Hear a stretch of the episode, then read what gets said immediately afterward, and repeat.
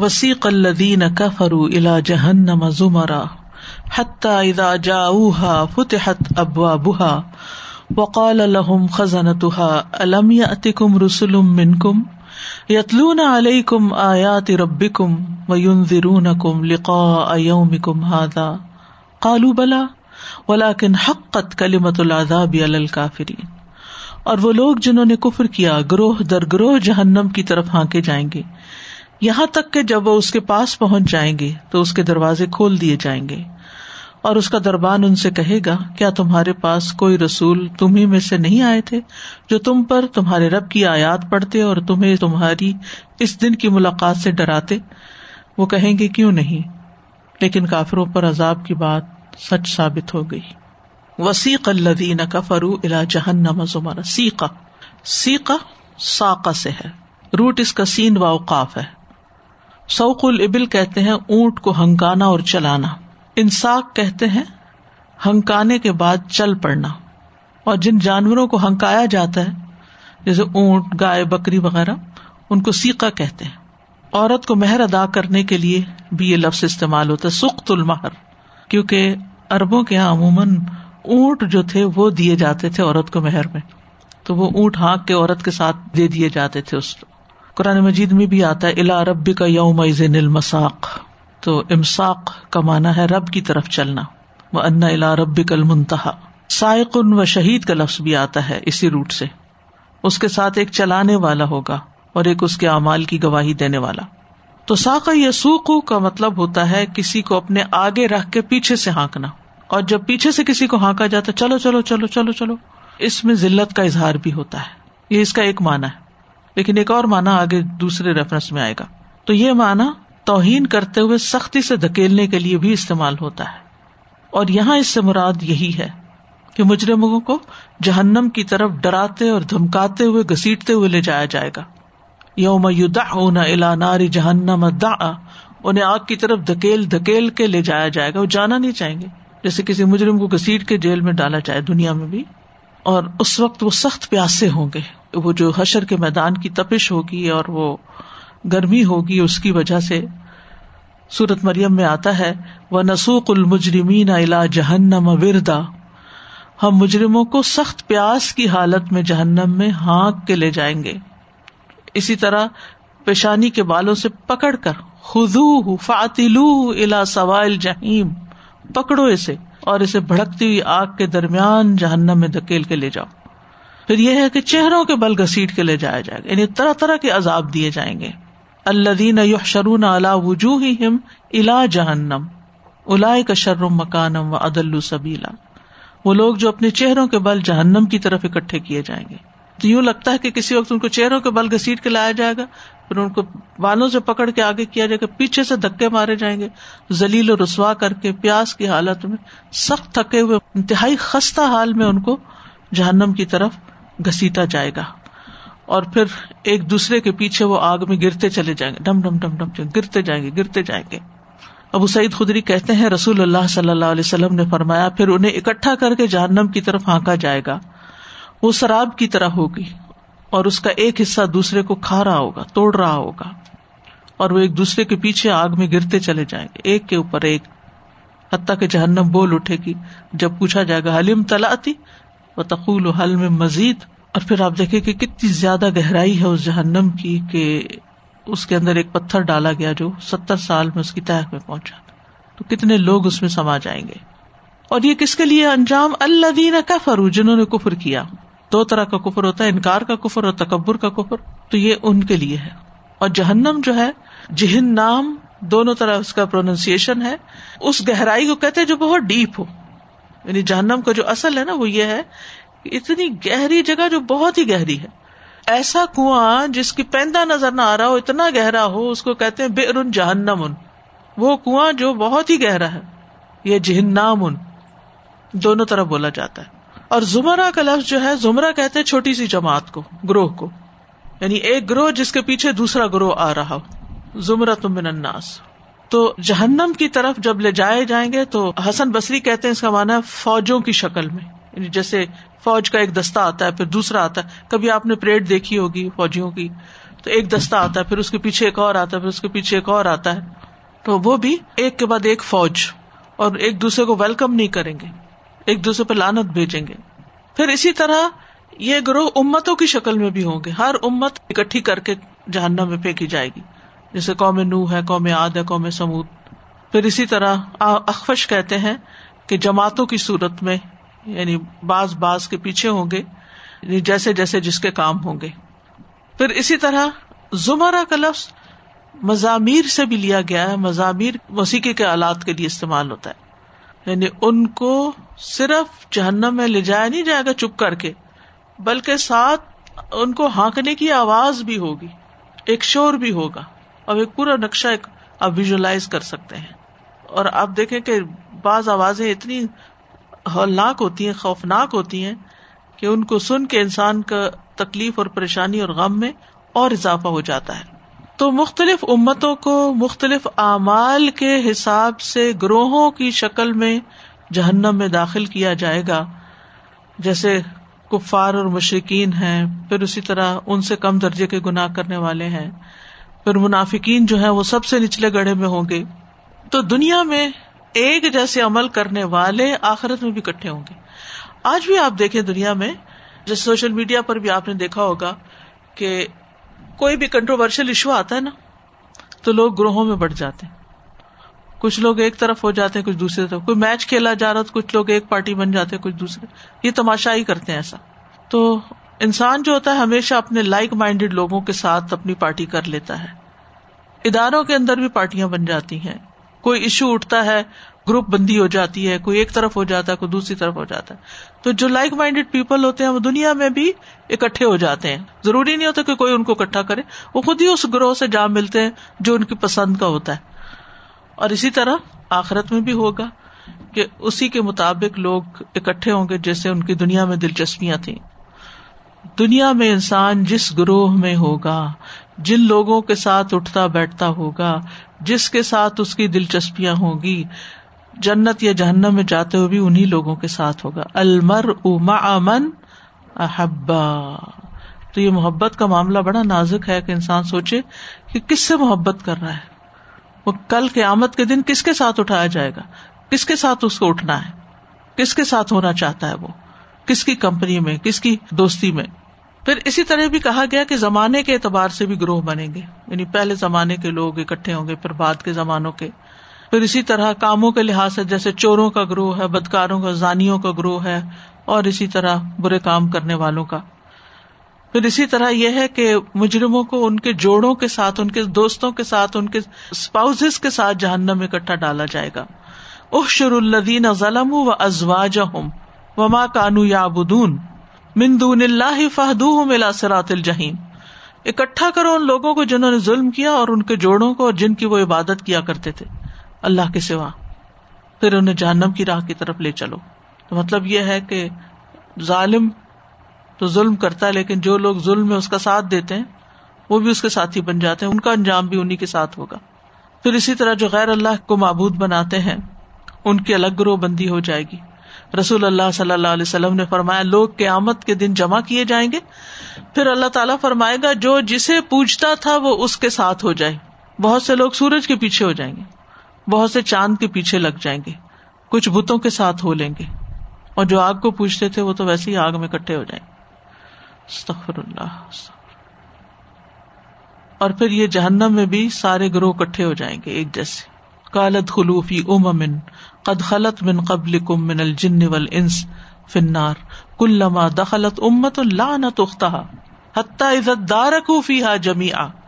اللہ تعالیٰ فرمائے گا ان جماعتوں کے ہمراہ جو جنوں اور انسانوں میں سے تم سے پہلے گزر چکی ہیں آگ میں داخل ہو جاؤ. یعنی یہ مضمون بہت ساری جگہوں پہ آتا ہے کہ اکٹھے کر کے ڈالا جائے گا. جب بھی کوئی جماعت داخل ہوگی اپنے ساتھ والی جماعت کو لعنت کرے گی. جب وہ سارے ایک دوسرے سے آ ملیں گے تو ان کی پچھلی جماعت پہلی جماعت کے بارے میں کہے گی یار اب انہوں نے ہمیں گمراہ کیا تھا, انہیں آگ کا دگنا عذاب دے. اللہ تعالیٰ کیا فرمائے گا سبھی کے لیے آج دگنا ہے لیکن تم جانتے نہیں. اور ان کی پہلی جماعت پچھلی جماعت سے کہے گی پھر تمہاری ہم پر کوئی برتری تو نہ ہوئی, چکھو عذاب فذوقوا العذاب بما کنتم تکسبون, جو کر آئے ہو اب اس کا مزہ چکھو, اب تو بدلے کا وقت ہے. سورۃ سعد میں آتا ہے ھذا فوج مقتحم معکم لا مرحبا بہم انہم سال النار، یہ ایک گروہ ہے جو تمہارے ساتھ گھستا چلا آ رہا ہے، انہیں کوئی خوش آمدید نہیں، یقیناً یہ آگ میں داخل ہونے والے ہیں۔ آپ یقین کریں کہ سوشل میڈیا پہ بھی جب کسی کو فالو کرنے کا وقت آتا ہے نا، تو ایک لمحے کے لیے سوچتی ہوں کہ کس کو فالو کرنے لگے، کہ ہم چاہیں گے کل قیامت کے دن انہی کے ساتھ ہوں، کیونکہ انسان پر اس کی کمپنی چاہے وہ ورچوئل ہو چاہے وہ فزیکل ہو، اس کا اثر بہت ہوتا ہے، اس کے خیالات کا بھی اثر ہو جاتا ہے اور ان کے ساتھ کا بھی۔ کئی دفعہ میں سوچتی ہوں کہ یہ جملہ جو میں نے بولا تھا یہ میں نے کہاں سے سیکھا تھا، ایسے کیوں بولا تھا، تو مجھے یاد آتا ہے کہ یہ تو میرے ماحول نے مجھے سکھایا تھا اور میں نے بے سوچے سمجھے اس کو اڈاپٹ کر لیا اور بے سوچے سمجھے اس کو بول دیا۔ جب بچپن ہوتا ہے تو بچے ماں باپ سے، دوستوں سے، اسکول فیلو سے، ان سے جملے سیکھ لیتے ہیں، پھر وہی بولنا شروع کر دیتے ہیں۔ تو صحبت صالح کا بہت اثر ہوتا ہے، انسان کی زبان اسی طرح ہو جاتی ہے۔ پچھلے دنوں میں کسی کا ایک انٹرویو سن رہی تھی، وہ اپنے والد کے بارے میں کچھ بات بتا رہی تھی، تو ان کی کوئی بات یا عادت بتاتے ہوئے کہہ رہی تھی رحم اللہ ابھی وہ ایسے تھے، رحم اللہ ابھی وہ ایسے تھے۔ میں سوچی تھی ہماری زبان میں تو کبھی بھی نہیں آیا، ہمارے والد اللہ ان پہ رحمت کرے رحمت اللہ علیہ کبھی دعا ہی نہیں تھی، کبھی بھول کے کہہ دیتے ہیں رب ارحمہما کما ربیانی صغیرا، تو ان کہ ہمارے کلچر میں نہیں ہے دعائیں دینا۔ ان شاء اللہ یا ماشاء اللہ کہنا بھی ہم آر سمجھتے ہیں کہ لوگ کیا کہیں گے، بہت مولوی بنے ہوئے ہیں، بس مخصوص سرکلز میں ہم یہ جملے بول دیتے ہیں، ورنہ سب کو تو جزاک اللہ خیر بھی نہیں کہتے، کیونکہ اپنے دین پہ کانفیڈینس ہی نہیں ہے ہمیں۔ تو کہنے کا مطلب یہ ہے کہ قیامت کے دن لوگ جن جن چیزوں کو پسند کرتے ہیں، وہ کہتے ہیں نا کہ ایک جیسے برڈز ایک فلاک میں کٹھے اڑتے ہیں، تو وہاں بھی یہ فلاکس اسی طرح ہی بنیں گے، ایک جیسے انٹرسٹ والے لوگ۔ اور پھر یہ ہے کہ ہر امت میں سے، ہر گروہ میں سے جو زیادہ لیڈر بنے ہوئے ہیں یا زیادہ سرکش ہیں، ان کو الگ کر لیا جائے گا، ان کا پھر الگ گروہ بنا لیا جائے گا، اس طرح وہ پہچانے جائیں گے۔ جیسے آتا ہے فَوَرَبِّكَ لَنَحْشُرَنَّهُمْ وَالشَّيَاطِينَ ثُمَّ لَنُحْضِرَنَّهُمْ حَوْلَ جَهَنَّمَ جِثِيًّا، ان کو گھٹنوں کے بل جہنم کے گرد اکٹھا کر دیا جائے گا۔ پھر کیا ہوگا؟ ثُمَّ لَنَنزِعَنَّ مِن كُلِّ شِيعَةٍ، ہر گروہ میں سے پھر ہم نکالیں گے أَيُّهُمْ أَشَدُّ عَلَى الرَّحْمَنِ عِتِيًّا، کہ ان میں سے بھی رحمان کے مقابلے میں کون زیادہ سرکش بنا ہوا تھا، یعنی اس حد تک چھٹائی ہو جائے گی، اس حد تک گروہ بندی ہوگی۔ تو اللہ تعالیٰ کو زیادہ پتا ہے کہ کون جہنم میں جھونکے جانے کا اور کس جگہ پہ جانے کا حقدار ہے۔ حتی اذا جاؤها فتحت ابوابها، یہاں تک کہ جب وہ اس کے پاس آ جائیں گے، یعنی جہنم کے پاس، تو اس کے دروازے کھول دیے جائیں گے، یعنی جو ہی وہ جہنم کے پاس پہنچیں گے تو ان کے لیے دروازے کھل جائیں گے جو پہلے بند تھے، جو مجرموں کی آمد پر ہی کھولے جاتے ہیں اور بند کر دیے جاتے ہیں تاکہ وہیں قید رہیں، کھول کر ان کو اندر دھکیل دیا جائے گا اور پھر وہ اس میں ہمیشہ رہیں گے۔ وقال لهم خزنتها، ان کے دربان کہیں گے۔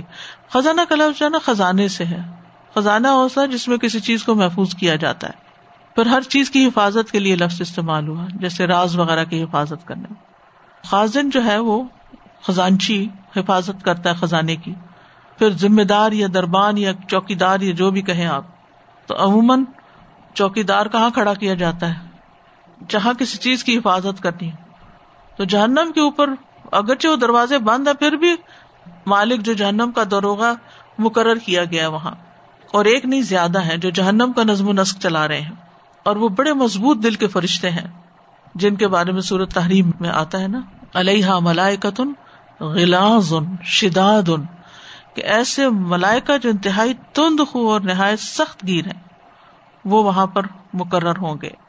اور پھر جہنم میں جب وہ داخل ہو رہے ہوں گے تو اس وقت مکالمہ بھی ہو رہا ہوگا، بات چیت بھی ہو رہی ہوگی، تو جب بھی کوئی گروہ اس میں ڈالا جائے گا، سورۃ الملک میں آتا ہے کلما القی فیہا فوج سألہم خزنتہا الم یاتکم نذیر، اور یہاں پر کیا کہیں گے؟ الم یاتکم رسل منکم قالوا بلا، کہیں گے کیوں نہیں آیا تھا، لیکن سورۃ الملک میں کیا آتا ہے؟ فکذبنا، ہم نے اس کو جھٹلا دیا، ہم نے اس کی بات ہی نہیں مانی، وَقُلْنَا مَا نَزَّلَ اللَّهُ مِن شَيْءٍ إِنْ أَنْتُمْ إِلَّا فِي ضَلَالٍ كَبِيرٍ، ہم نے الٹا انہیں کو گمراہ قرار دیا، ان کی کوئی بات نہیں مانی۔ یہ سب تکبر کی علامت ہوتی ہے نا، اور یہاں پر مزید واضح کیا گیا رسول منکم، تم ہی میں سے، یعنی تمہاری قوم میں سے، تمہاری نسل میں سے، تمہارے ہی لوگوں میں سے, یعنی کوئی فرشتہ نہیں, کوئی کسی اور علاقے کا نہیں, کسی اور زبان کا نہیں, سب کچھ تمہارا سمجھنے والا. اور یہاں یہ نہیں کہا من انفسکم بلکہ منکم کہا, کیونکہ منکم زیادہ بلیغ ہے. جیسے نبی صلی اللہ علیہ وسلم قریش کے قبیلے بنو ہاشم سے تھے اور وہ انہیں خوب پہچانتے تھے. رسول کا کام کیا تھا, یتلون علیکم آیات ربکم, وہ تم پر تمہارے رب کی آیات پڑھتے, یعنی وہ کتابیں پڑھ کے تمہیں سناتے. آیات ہر پیغمبر کو الگ الگ دی گئی, جیسے موسیٰ علیہ السلام کو تورات دی گئی, عیسیٰ علیہ السلام کو انجیل دی گئی, باقی بھی صحف ابراہیم علیہ السلام کو ملے, زبور ملی حضرت داؤد علیہ السلام کو. تو اس کے علاوہ بھی ہر پیغمبر کو کچھ نہ کچھ جو ملا انہوں نے اپنے لوگوں کو پڑھ کے سنایا. یعنی ہدایت کا ذریعہ اللہ کی طرف سے آئی ہوئی تعلیمات اور کتاب ہی ہوتی ہے. وَيُنذِرُونَكُمْ لِقَاءَ يَوْمِكُمْ هَذَا, کہ وہ تمہیں آج کے اس دن کی ملاقات سے ڈراتے. انذار کہتے ہیں کسی خوفناک چیز سے آگاہ کرنے کو, اور تبشیر کہتے ہیں کسی اچھی بات کی خوشخبری دینا. فَأَنذَرْتُكُمْ نَارًا تَلَظَّىٰ, میں نے تم کو بھڑکتی آگ سے متنبہ کر دیا, یعنی تمہیں آج کے اس دن کے شر سے وہ ڈراتے. قالوا بلا, وہ کہیں گے کیوں نہیں, بالکل آئے تھے. ولیکن حقت کلمۃ العذاب علی الکافرین, وہ خود ہی اقرار کر لیں گے, لیکن کافروں پر عذاب کا کلمہ سچا ہو گیا. یعنی آپ کے رب کی بات پوری ہو گئی کہ میں جنوں انسانوں سے جہنم کو بھر دوں گا. سورۃ ہود میں بھی آتا ہے اس کے بارے میں, وتمت کلمۃ ربک لأملأن جہنم من الجنۃ والناس اجمعین, یعنی جو بھی انکار کرے گا, جو بھی بات نہیں مانے گا, اس کے لیے سزا تیار ہے. سورۃ سجدہ میں آتا وَلَوْ شِئْنَا لَآتَيْنَا كُلَّ نَفْسٍ هُدَاهَا, زبردستی ہم ہدایت دے سکتے تھے, وَلَٰكِنْ حَقَّ الْقَوْلُ مِنِّي لَأَمْلَأَنَّ جَهَنَّمَ مِنَ الْجِنَّةِ وَالنَّاسِ أَجْمَعِينَ. اور قیامت کے دن مجرم خود اعتراف کریں گے کہ ہمارے پاس ہدایت آئی تھی لیکن ہم نے مان کے نہیں دی. تو اس آیت سے یہ پتہ چلتا ہے کہ کفار کو جہنم کی طرف توہین کرتے ہوئے لے جایا جائے گا, سختی سے ہانک کے دھکے دے کے جہنم کی طرف کھینچ پکڑ کے لے جایا جائے گا. دوسرا یہ ہے کہ جہنم انتہائی تاریک اور گہری جگہ ہے, اسی لیے اس کو جہنم کہا گیا ہے. رسول اللہ صلی اللہ علیہ وسلم نے فرمایا, مجھے اس ذات کی قسم جس کے ہاتھ میں میری جان ہے, جہنم کے کناروں, اوپر میں مڈیر, اور اس کی گہرائی تک پہنچنے کی دوری اور مسافت اتنی ہے کہ ایک بھاری چٹان ہو جس کا وزن 7 حاملہ اونٹنیوں, ان کی چربی, گوشت اور اولاد کے برابر ہو, یعنی جو پیٹ میں بچہ ہے. وہ جہنم کے اوپر والی مڈیر سے اس کے پیندے تک 70 سال کے بعد پہنچے گی. اتنی بھاری چیز اور اتنا ٹائم لے گی. تو اس لیے انسان کو اپنی دعاؤں میں اور گڑ گڑاتی ہوئی دعاؤں میں یہ بات شامل کرنی چاہیے, کیونکہ یہ سب سے بڑی بلا ہے. یعنی جہنم جو ہے یہ سب سے بڑی بلا ہے, اور جو اس میں چلا گیا اس کی تو پھر خیر ہی نہیں. پھر اس آیت سے یہ بھی پتہ چلتا ہے کہ اللہ تعالیٰ اپنا سارا انتظام جو ہے, سارا کام جو ہے, بہت منظم انداز سے چلاتے ہیں, مدبر ہیں. یعنی جہنم کے لیے دروازے بنائے, داروغے بنائے, اور ان کے سپرد کام کیا. پھر وہ مختلف لوگ گروہوں کی شکل میں بانٹے جائیں گے, یعنی پورا نظم و نسق ہے. پھر یہ بھی کہ جہنم کے دروغے انسانوں کی زبان میں بات کریں گے, کہ وہ کمیونیکیٹ کریں گے, ان سے بات چیت کر سکیں گے, بات ایسے کریں گے کہ جو لوگوں کو سمجھ آتی ہو. اور رسولوں کو بھی انسانوں کے جنس میں سے بھیجنے کا مقصد یہی ہے کہ ان پر حجت تمام کی جائے. رسول منکم. قیل ادخلوا ابواب جہنم خالدین فیها فبئس مثوى المتکبرین. ان سے کہا جائے گا اب جہنم کے دروازوں میں داخل ہو جاؤ, تم اس میں ہمیشہ رہنے والے ہو. تو تکبر کرنے والوں کا ٹھکانہ کتنا برا ہے. قیلہ, ان سے کہا جائے گا. کون کہے گا؟ اس میں یہ احتمال ہے کہ جہنم کے داروغے کہیں گے, یعنی کچھ تو ہانکنے والے ہوں گے نا, اکٹھا کر کے سب کو لے آئیں گے وہاں, دھکے مار مار کے. پھر اس کے بعد اب ان کو پھر آواز دی جائے گی, چلو بندر, اور ہولناک خوفناک آواز کی بات بھی ہے. اور بعض ائمہ کہتے ہیں کہ کہنے والے کی بات کو چھپا دیا گیا کہ بولے گا کون, کس طرح بولے گا, لیکن قیلہ کہہ کے بتا بھی دیا گیا کہ وہاں پر لوگوں کو ڈائریکشنز بھی دی جائیں گی. کیا کہا جائے گا؟ ادخلوا ابواب جہنم, جہنم کے دروازوں میں داخل ہو جاؤ. خالدین فیہا فبئس مثوى المتکبرین. خالدین فیہا کا مطلب ہے کہ ہمیشہ کے لیے وہاں چلے گئے, اور کبھی وہاں سے نکلنا نہیں, ایک گھڑی کے لیے بھی عذاب رکنا نہیں, بلکہ اس میں اضافہ ہی ہوتا چلا جائے گا, کیونکہ کافر کے لیے جہنم میں ہمیشگی ہے. خالدین فیہا ابدا. سورۃ جن میں آتا ہے ومن یعص اللہ ورسولہ وَإِنَّ لَهُ نَارَ جَهَنَّمَ خَالِدِينَ فِيهَا أَبَدًا وَبِئْسَ مَثْوَى الْمُتَكَبِّرِينَ. متکبرین کا کتنا برا ٹھکانہ. یہ بئس کا لفظ ہے نا، بأس بؤس بئس ایک ہی مادہ ہے، با حمزہ سین، اور یہ فعل ذم ہے، ہر طرح کی مذمت کے لیے استعمال ہوتا ہے، جس طرح نعمہ ہر طرح کی مدح کے لیے استعمال ہوتا ہے. اور مثویٰ ثواف ہے جس کا مطلب ہوتا ہے مستقل ٹھکانہ اختیار کرنا، پرماننٹ ریزیڈنس. اور متکبرین جو ہے، تکبر کرنے والے، جو اپنے اندر بھی عجب رکھتے ہیں، خود پسند بھی ہوتے ہیں، اپنے آپ کو بڑی چیز سمجھتے ہیں، اپنی عقل کو، اپنی رائے کو، اپنے خیال کو، نہ اللہ کی بات سنتے ہیں، نہ رسول کی، نہ کسی بندے کی، اپنی بس چلاتے ہیں. اور پھر لوگوں کو بھی حقیر سمجھتے ہیں، کوئی ان کے سامنے کوئی بات کرے اس کو کوئی امپورٹنس ہی نہیں دیتے. عجب بھی انسان کے لیے خطرناک ہے، اور کبر بھی، اور لوگوں کو حقیر سمجھنا بھی. تو اللہ تعالیٰ کی بات کا انکار کرنا تکبر ہے، اور لوگوں کی بات کا انکار کرنا یہ بھی تکبر ہے. غمت الناس. تو انہوں نے کیا کیا؟ رسولوں کا انکار کیا، انبیاء کی دعوت قبول نہ کی. تو یہ جہنم میں جانے کا سب سے بڑا سبب بتایا گیا ہے. یعنی کئی وجوہات ہیں جہنم میں جانے کی، لیکن سب سے بڑی وجہ کیا ہے؟ تکبر، حق کا انکار. ابلیس کو سب پتا تھا اور بڑا عبادت گزار تھا، لیکن اس کی ساری عبادت ختم ہو گئی، اثر ضائع ہو گیا اس کے تکبر کی وجہ سے. تو جیسا عمل ہو ویسی سزا ہوتی ہے. تو تکبر کی سزا جو ہے وہ جہنم کے سوا کچھ نہیں. اس لیے جس کے دل میں رائی کے دانے برابر بھی تکبر ہوگا وہ جنت میں نہ جا سکے گا. تو اس آیت سے ہمیں یہ پتہ چلتا ہے کہ جہنم جو ہے انتہائی قبیح جگہ ہے. بئس مثوى المتکبر، انتہائی بئس یعنی بہت ہی خراب جگہ ہے، انتہائی بدترین مقام ہے، اور یہ متکبرین کا ٹھکانہ ہے. اس کے برعکس جو لوگ حق کے آگے جھک جاتے ہیں ان کے لیے جنت ہے. تو ہمیں ہر حال میں تکبر سے بچنا چاہیے، اور اپنی گفتگو سے بھی میں نکال دینی چاہیے. میرا خیال ہے، میں سمجھتی ہوں، مجھے یہ پسند ہے. کوشش کرنی چاہیے کہ اس سے بھی ہم نکلیں، کیونکہ یہ بھی عجب کی علامات ہوتی ہیں، خود پسندی کی علامات ہوتی ہیں. اور دل میں تھوڑا سا بھی تکبر آئے تو فوراً اس کا علاج کرنا چاہیے، اس کو بڑھنے نہیں دینا چاہیے، کیونکہ جو بیماری جسم سے نکلے نا تو وہ بڑھنا شروع ہو جاتی ہے اور بالآخر انسان کو ہلاک کر دیتی ہے. ابن قیم کہتے ہیں کفر کے 4 ارکان ہیں: تکبر، حسد، غضب اور شہوت. اور جہنم میں جانے والوں کی جو صفات ہیں اس میں بھی آتا ہے. رسول اللہ صلی اللہ علیہ وسلم نے فرمایا، کیا میں تمہیں اہل جہنم کے بارے میں نہ بتاؤں؟ وہ سخت مزاج، بدخو اور تکبر کرنے والا ہے، یعنی جس کے اندر یہ باتیں ہوں گی وہ جہنمی ہے. رسول اللہ صلی اللہ علیہ وسلم نے فرمایا، جہنم اور جنت کا آپس میں جھگڑا ہوا تو جہنم نے کہا میرے اندر بڑے بڑے ظالم اور متکبر داخل ہوں گے. جنت نے کہا میرے اندر کمزور اور مسکین داخل ہوں گے.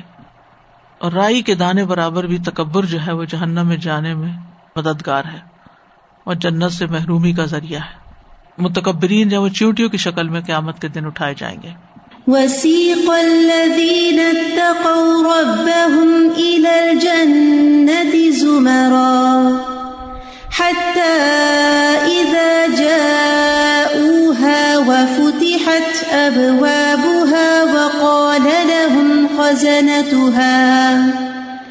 وقال لهم خزنتها سلام عليكم طبتم فادخلوها خالدين.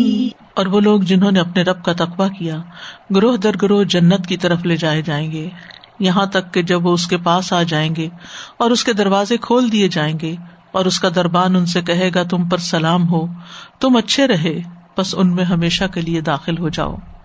یہاں پر کفار کے انجام سے ڈرانے کے بعد متقین کے حسن انجام کی بشارت دی گئی ہے، کیونکہ قرآن مجید مثانی بھی ہے، دونوں چیزیں ساتھ چلتی ہیں. جیسے سورۃ مریم میں آتا ہے، لِتُبَشِّرَ بِهِ الْمُتَّقِينَ وَتُنذِرَ بِهِ قَوْمًا لُدًّا، کہ تم اس کے ذریعے، اس قرآن کے ذریعے متقین کو خوشخبری دو اور اس کے ساتھ جو سخت جھگڑالو ہیں ان کو ڈراؤ. فرمایا وَسِيقَ الَّذِينَ اتَّقَوْا رَبَّهُمْ. سیکا کا ایک معنی تو پیچھے بتایا گیا تھا کہ ہانکنے کے معنوں میں ذلت کے، سختی کے ساتھ چلانے کے لیے بھی آتا ہے، اور سیکا کا ایک معنی تیزی سے لے جانا بھی آتا ہے، یعنی متقین کو جنت کی طرف تیزی سے لے جایا جائے گا، غیر بعید، دور نہیں ہوگی ان سے. اور یہ بھی کہا گیا کہ مشاکلت کے طور پر استعمال ہوا ہے، یہاں مراد سختی نہیں ہے، ہانکنا نہیں ہے. تو اللہ تعالیٰ فرماتے ہیں کہ وسیق الذین اتقوا ربہم، اور جنہوں نے اپنے رب کا تقوی اختیار کیا، اپنے رب سے ڈرتے ہوئے اس کی بات مانی اور اس کی نافرمانی سے بچتے رہے، اور اتقوا ربہم، رب کا لفظ یہاں پر استعمال ہوا ہے کہ اللہ نے ان کی تربیت کی، اللہ نے ان کو راہ دکھائی تو انہوں نے اللہ کا تقوی اختیار کیا، تو ایسے لوگوں کے لیے جنت کا وعدہ ہے، ان للمتقین مفازا حدائق وانابا۔ سورۃ آل عمران میں آتا ہے لکن الذین اتقوا ربہم لہم جنات تجری من تحتہا الانہار خالدین فیہا نزلا من عند اللہ وما عند اللہ خیر للابرار۔ الی الجنۃ زمرا، جنت کی طرف گروہ در گروہ، یعنی مومنوں کے بھی گروہ بن جائیں گے، اور وہ کیسے گروہ ہوں گے؟ ہر شخص اپنی اس جماعت کے ساتھ ہوگا جن کے ساتھ اس کے عمل ملتے جلتے ہوں گے، جو ایک جیسے کام کرنے والے لوگ ہیں، جو دنیا میں اکٹھے رہتے ہیں۔ پھر اسی طرح یہ بھی کہا گیا کہ سب سے پہلے جو گروہ جنت میں داخل ہوگا مقربین کا ہوگا، سابقون الاولون کا ہوگا، پھر جو ان کے بعد کے درجے کے لوگ ہیں، پھر ان کے بعد کے، پھر ان کے بعد، تو اللہ کے جو سب سے زیادہ قریب ہیں وہ سب سے پہلے جنت میں چلے جائیں گے، پھر دوسرے درجے کے لوگ، پھر تیسرے درجے کے، پھر اعمال کے حساب سے، حتیٰ کہ کچھ لوگ گھسٹتے ہوئے پل صراط پار کریں گے اور کچھ جہنم میں گر کے باہر نکلیں گے اس شفاعت کے ذریعے، تو وہ سارے اسی حساب سے پھر جنت میں بھی جائیں گے۔ انبیاء کرام انبیاء کے ساتھ ہوں گے، صدیقین صدیقین کے ساتھ، شہداء شہداء کے ساتھ، علماء علماء کے ساتھ، ہر جماعت اپنے جیسی جماعت کے ساتھ، ہر گروہ اپنے جنس کے لوگوں کے ساتھ جنت میں پہنچایا جائے گا، یہ ابن کثیر کی رائے۔ پھر اسی طرح درجات کے اعتبار سے لوگوں کے گروہ ہوں گے۔ رسول اللہ صلی اللہ علیہ وسلم نے فرمایا بے شک جنت میں 100 درجے ہیں جو اللہ نے اپنے راستے میں جہاد کرنے والوں کے لیے تیار کیے ہیں، ان 2 درجوں میں اتنا فاصلہ جتنا زمین اور آسمان کا، یعنی جو لوگ بھی اللہ کے راستے میں جدوجہد کر رہے ہیں، محنت کر رہے ہیں، تو جتنی جتنی زیادہ محنت کریں گے اتنا اتنا ان کا درجہ بلند ہوتا جائے گا۔ تو دنیا میں ہم کسی چھوٹی منزل پر راضی نہیں ہوتے، اور محنت، اور کام، اور آگے اور آگے، تو اللہ کے راستے میں بھی آگے سے آگے انسان کو بڑھنا چاہیے۔ یہ نہیں سوچنا چاہیے بس جتنی میری کوشش ہے بس اب کافی ہے، بہت ہو گئی، سب کچھ کر لیا اب میں نے، نہیں، زندگی کے آخری لمحے تک، اور جس طرح کی جس کی نیت ہوتی ہے نا، اللہ سبحانہ تعالیٰ ویسے ہی اس کے لیے رستے بنا دیتا ہے۔ پرسوں کی تفسیر میں بھی میں نے یہ بات کہی تھی کہ جس آتھر پہ میں نے کام کیا تھا، ابو طاہر السلفی، اس کی عمر 104 سال تھی، اور اس سارے عرصے میں اس کا کام یہ تعلیم و تدریس رہا، اور جس دن وہ فوت ہوا عصر کی نماز تک وہ پڑھا رہا تھا، اور اس کے بعد اس نے جب پڑھانا ختم کیا تھوڑی دیر کے بعد اس کی ڈیتھ ہو گئی۔ یعنی ہمارے ہاں 100 سال کا بندہ کیا کرے گا، اور 100 سال سے اوپر ہو جائے تو سارے کہیں گے بیٹھ جاؤ اب چپ کر کے، اب تمہارا کام ختم ہے، ریٹائرڈ ہو تم۔ تو ہمیں یہ نیت اور ارادہ رکھنا چاہیے کہ وَاعْبُدْ رَبَّكَ حَتَّى يَأْتِيَكَ الْيَقِينُ۔ ذرا بیماری زیادہ ہو جب ہم نمازیں چھوڑ کے بیٹھ جاتے ہیں، اشاروں سے پڑھ لیں بھائی، ہاں اگر بالکل کمزوری ہو گئی ہے، بیماری آ گئی ہے، تو انشاءاللہ اگر ساری زندگی یہ کام کرتے رہے تو اس کا بھی اجر مل جائے گا۔ لیکن جب تک جان میں جان ہے، نیت اور ارادہ اپنا پورا رکھیں، جو بھی نیکی کے کام کر رہے ہیں ان کو زیادہ سے زیادہ اور بہتر کرنے کی کوشش کریں۔ نبی صلی اللہ علیہ وسلم نے فرمایا پہلی جماعت جو جنت میں داخل ہوگی ان کے چہرے 14ویں کے چاند کی طرح چمک رہے ہوں گے، اور جو ان کے بعد داخل ہوں گے وہ ستاروں کی طرح چمک رہے ہوں گے۔ ان سب کے دل ایک شخص کی طرح ہوں گے، آپس میں الفت اور محبت، ان میں کسی بات کا اختلاف نہیں ہوگا، نہ ہی کوئی باہمی دشمنی ہوگی، چاہے دنیا میں اختلاف تھا بھی کسی وجہ سے، وہاں ختم ہو جائے گا، کیونکہ جنت میں داخل ہونے سے پہلے ان کو پلی پہ روکا جائے گا۔ نقو و حزبو کے لفظ آتے ہیں، پاک کیے جائیں گے، مہذب بنائے جائیں گے، پھر اندر ڈالے جائیں گے۔ آپ صلی اللہ علیہ وسلم یہ بھی فرمایا میری امت سے 70,000 افراد جنت میں داخل ہوں گے، ان میں سے ایک گروہ کی صورت چاند جیسی ہوگی، ان میں سے، ان 70 میں سے ایک گروہ چاند جیسی شکلوں والے ہوں گے، چمکتے چہروں والے۔ ایک اور حدیث میں آتا ہے صحیح بخاری کی کہ جو لوگ کٹھے یہ جنت میں جائیں گے وہ ایک دوسرے کو تھامے ہوئے ہوں گے، یعنی ایک دوسرے کے ہاتھ پکڑے ہوئے اندر جائیں گے۔ ان کا پہلا ابھی اندر داخل نہ ہونے پائے گا جب تک آخری بھی داخل نہ ہو جائے، سب کو ساتھ لے کے چلیں گے۔ آج دنیا میں کیا ہماری یہ عادت ہے سب کو ساتھ لے کے چلنے کی، یہ خود ہیرو بنے رہتے ہیں، یعنی جو بھی خیر کا کام کرے دوسروں کو ساتھ شامل کر کے، دوسروں کو ساتھ ملا کے، یعنی ٹیم پلیئر بنے، لوگوں کو ساتھ لے کے چلنے والے بنے۔ پھر اسی طرح یہ ہے کہ آپ نے فرمایا کہ ہم آخری ہیں پھر بھی قیامت کے دن پہلے ہوں گے اور ہم ہی پہلے جنت میں داخل ہوں گے. پھر اسی طرح جو جس سے محبت کرتا ہوگا اس کے ساتھ ہوگا. امانت دار سچا مسلمان تاجر قیامت کے دن انبیاء صدیقین اور شہداء کے ساتھ اٹھایا جائے گا. حتی اذا جاؤوہا, یہاں تک کہ جب وہ اس کے پاس آئیں گے, جنت کے پاس پہنچیں گے, جنت کی خوشبو اور ہوا کے جھونکے ان کا استقبال کریں گے. داخلے سے پہلے کنترا پہ بھی روکے جائیں گے تاکہ دنیا کے ظلم و زیادتیوں کو بدلہ کر کے دل صاف کر کے ان کو جنت میں داخل کیا جائے. نبی صلی اللہ علیہ وسلم کی سفارش سے جنت کے دروازے کھلیں گے. حدیث میں آتا ہے مومن جب جنت کے دروازوں تک پہنچ جائیں گے تو آپس میں مشورہ کریں گے کہ کون ان کے لیے جنت میں داخل ہونے کے لیے اللہ تعالیٰ سے اجازت طلب کرے. یہ بھی مینرز میں سے ہے نا. وہ باری باری آدم, پھر نوح, پھر ابراہیم, پھر موسیٰ, پھر عیسیٰ, پھر محمد صلی اللہ علیہ وسلم کے پاس جائیں گے, جیسا کہ وہ میدان حشر میں باری باری ان تمام انبیاء کے پاس گئے تھے تاکہ وہ سفارش کریں. حتیٰ کہ اللہ تعالیٰ اپنے بندوں میں پھر فیصلہ فرمانے کے لیے جلوہ افروز ہوگا.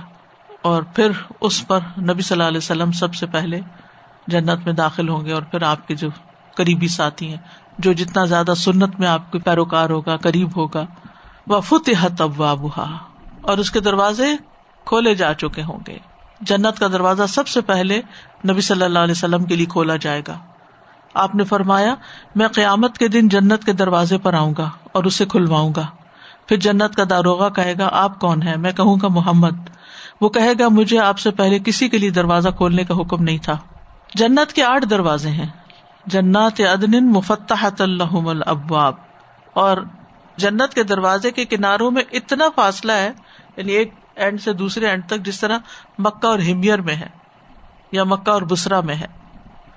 پھر مختلف دروازے ہوں گے مختلف نیکیوں کے اعتبار سے, نماز کا دروازہ, جہاد کا, صدقے کا. نبی صلی اللہ علیہ وسلم نے فرمایا جو شخص نمازی ہوگا اسے نماز کے دروازے سے بلایا جائے گا, جو مجاہد ہوگا جہاد کے دروازے سے, جو روزہ دار ہوگا باب الریان سے, جو صدقہ کرنے والا ہوگا صدقے کے دروازے سے, اور بعض لوگوں کو سارے دروازوں سے انویٹیشن ہوگا. مختلف دروازوں سے کیوں داخل ہوں گے؟ کہ ہر شخص کے اندر کسی ایک نیکی کی طرف زیادہ رجحان ہوتا ہے. کوئی بہت نفلیں پڑھنے والا ہوتا ہے اور کوئی بہت صدقہ کرنے والا, اور کچھ نفلیں پڑھنے والے بھی صدقہ کرنے والے بھی ہوتے ہیں. دونوں چیزیں ہوتی ہیں, ان کو دونوں دروازوں سے صدا آئے گی. اور جنت کے ایک دروازہ جو ہے وہ لا حول ولا قوۃ الا باللہ ہے, یہ بھی حدیث میں آتا ہے. وقال لهم خزنتها سلام علیکم, جنت کے دربان ان کو سلام کریں گے, سلامت رہو. جنت بھی دار السلام ہے, ہر آفت اور شر سے سلامتی, کوئی خوف نہیں, کوئی دھماکے نہیں, کوئی بری خبریں نہیں, کوئی چور نہیں, کوئی ڈاکو نہیں.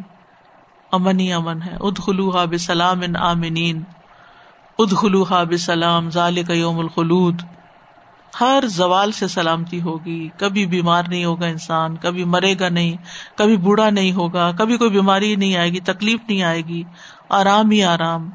گفتگو میں بھی سلامتی, سلامن سلاما لا یسمعون فیہا لغون الا سلاما, اللہ تعالیٰ کی طرف سے سلام آئے گا. فرشتے ہر دروازے سے سلام کرتے ہوئے داخل ہوں گے. آپس میں ملاقات کرتے ہوئے سلام دیا جائے گا ایک دوسرے کو.